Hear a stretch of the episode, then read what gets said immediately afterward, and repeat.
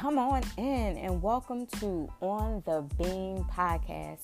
I am so excited that you have joined me, the host, Marquita Green, as I have come to empower you and to inspire and encourage you to find the balance in your life.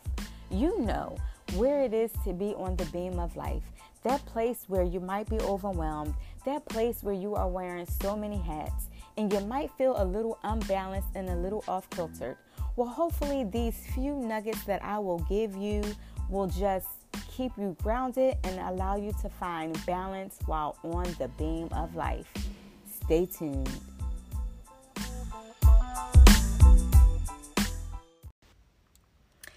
Have you ever seen the movie ATL? It's not a new movie, but I like to think that it has a lot of relevance even today. My family and I had a conversation about that movie over dinner. And we talked about the identity crisis that is a key focal point of the movie. In it, we find the character, and she goes by the name New-New. What we see is that New-New appears to be an around the way girl who just blends into the crowd. She hangs out at the skating rink with her friends, her peers, and she falls in love with one of the guys. That's not the problem. As we continue to watch the movie, we find that Miss New-New is actually getting herself a new, new identity.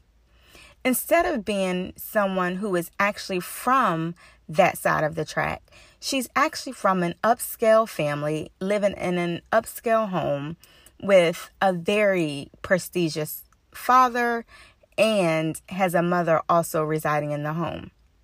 She attends a prep school, unlike her friends that she hangs out with at the skating rink.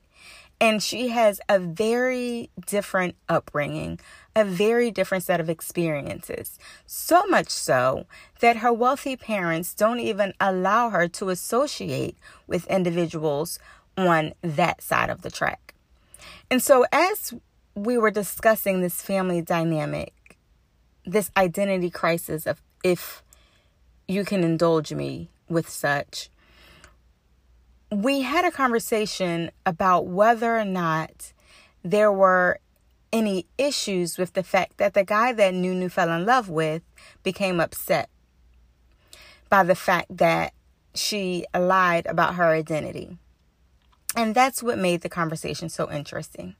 I believe there are two dichotomies, and I believe we find ourselves in either end of the spectrum even today.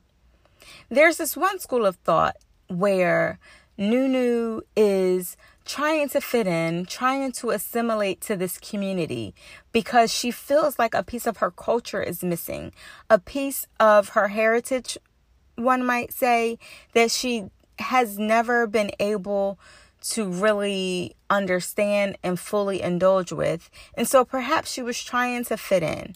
And perhaps he was upset because she was trying to fit in to a place that wasn't meant for her to fit in. On the other end of the spectrum, perhaps she was trying to fit in out of rebellion. Maybe the simple fact that her parents forbade her from going over to that side of the track is exactly the very thing that led her to that side of the track. We don't know. We don't really know or understand why New-New lied about her identity. But we do know that she did. We do know that that is where she wanted to be. We don't understand the impetus as to where this identity crisis came into play. But I thought it was such an interesting conversation because I believe that there are so many of us even in today's day and time, even in 2020, where we find ourselves in this very same dichotomy, where we find ourselves living on both ends of the spectrum, depending on where we are. Some of us have heard of this called the chameleon effect. It's the idea that we fit into an environment that makes us the most comfortable at the time. Whether or not it's truly who we are in the depths of our soul, we blend in in the moment in order to fit in. in order to have circumstances and surroundings to help us define who we are, where in fact that may not even be who we are at all, especially not at the core. And so, my question is Have you had times in your life where you have experienced the chameleon effect? Times where you fit in for the sake of feeling accepted, for the sake of feeling wanted, for the sake of escaping reality, for the sake of rebelling and letting someone know that you're in control? Have you had times where you've had an identity crisis, where you were trying to figure out who you were, and so you did whatever it took to try to find your true self? And that could have meant blending in somewhere where you were never even meant to be. Perhaps it meant blending in somewhere where you were created to be in order to help find out who you were really purposed for. I don't know the answer to that question, but I definitely think that it's something worth thinking about and something worth considering. Let's take a break. A very interesting thing happened as my family and I were discussing the identity crisis of ATL. One of my daughters, in an effort to bring into perspective the conversation that we were having for another one of our daughters, she said, I remember learning this. And in that split second, she couldn't pinpoint it, but it did come to her in the course of the conversation. And what she remembered was hearing about the story of Esther.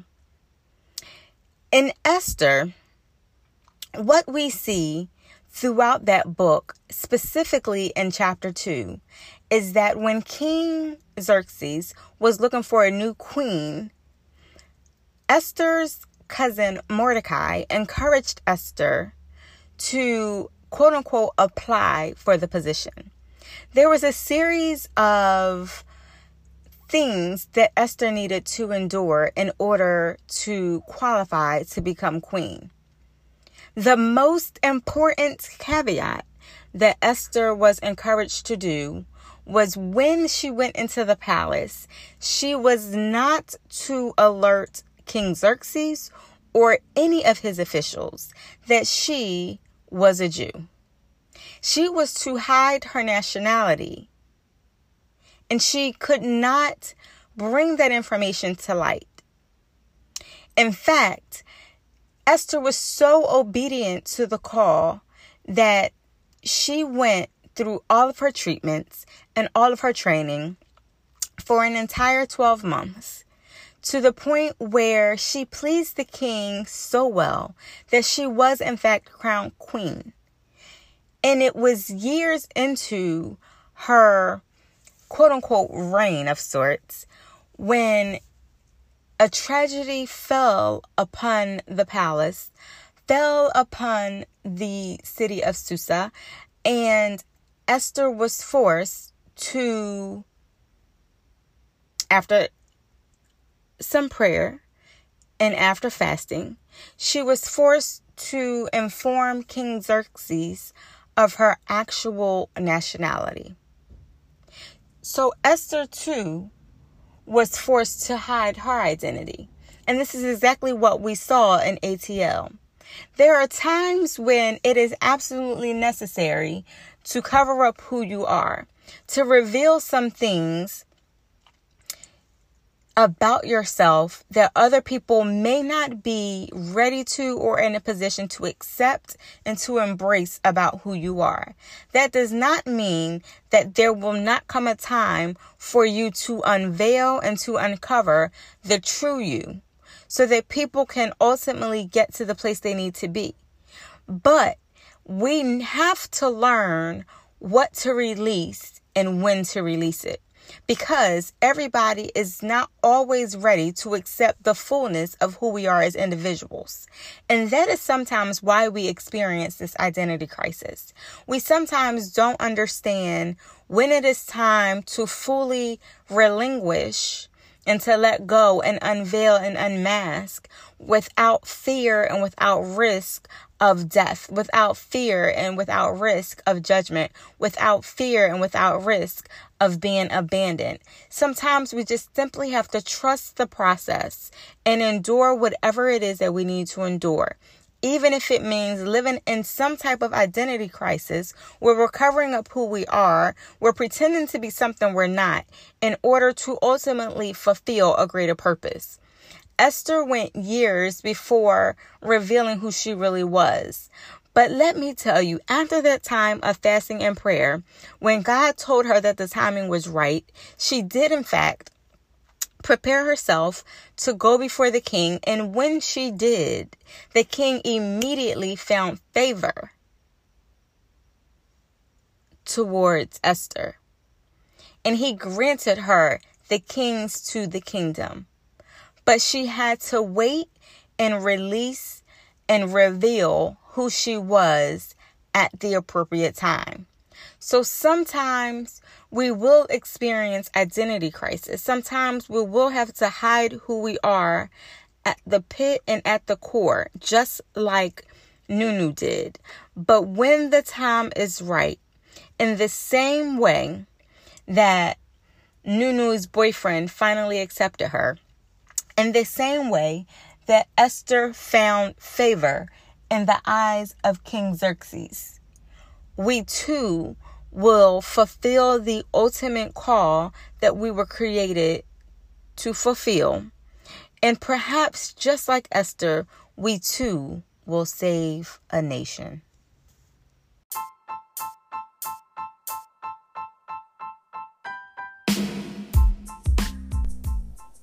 Thank you for tuning in to today's episode of On the Beam. I hope that you have gotten some word or some nugget of empowerment or encouragement, motivation, and inspiration to just keep you balanced and focused while on the beam of life. Come back for the next episode and be sure to share this podcast with your friends, families, and loved ones. I love you. I'll be praying for you, and I am here standing in the gap with you. Have a great day. Peace.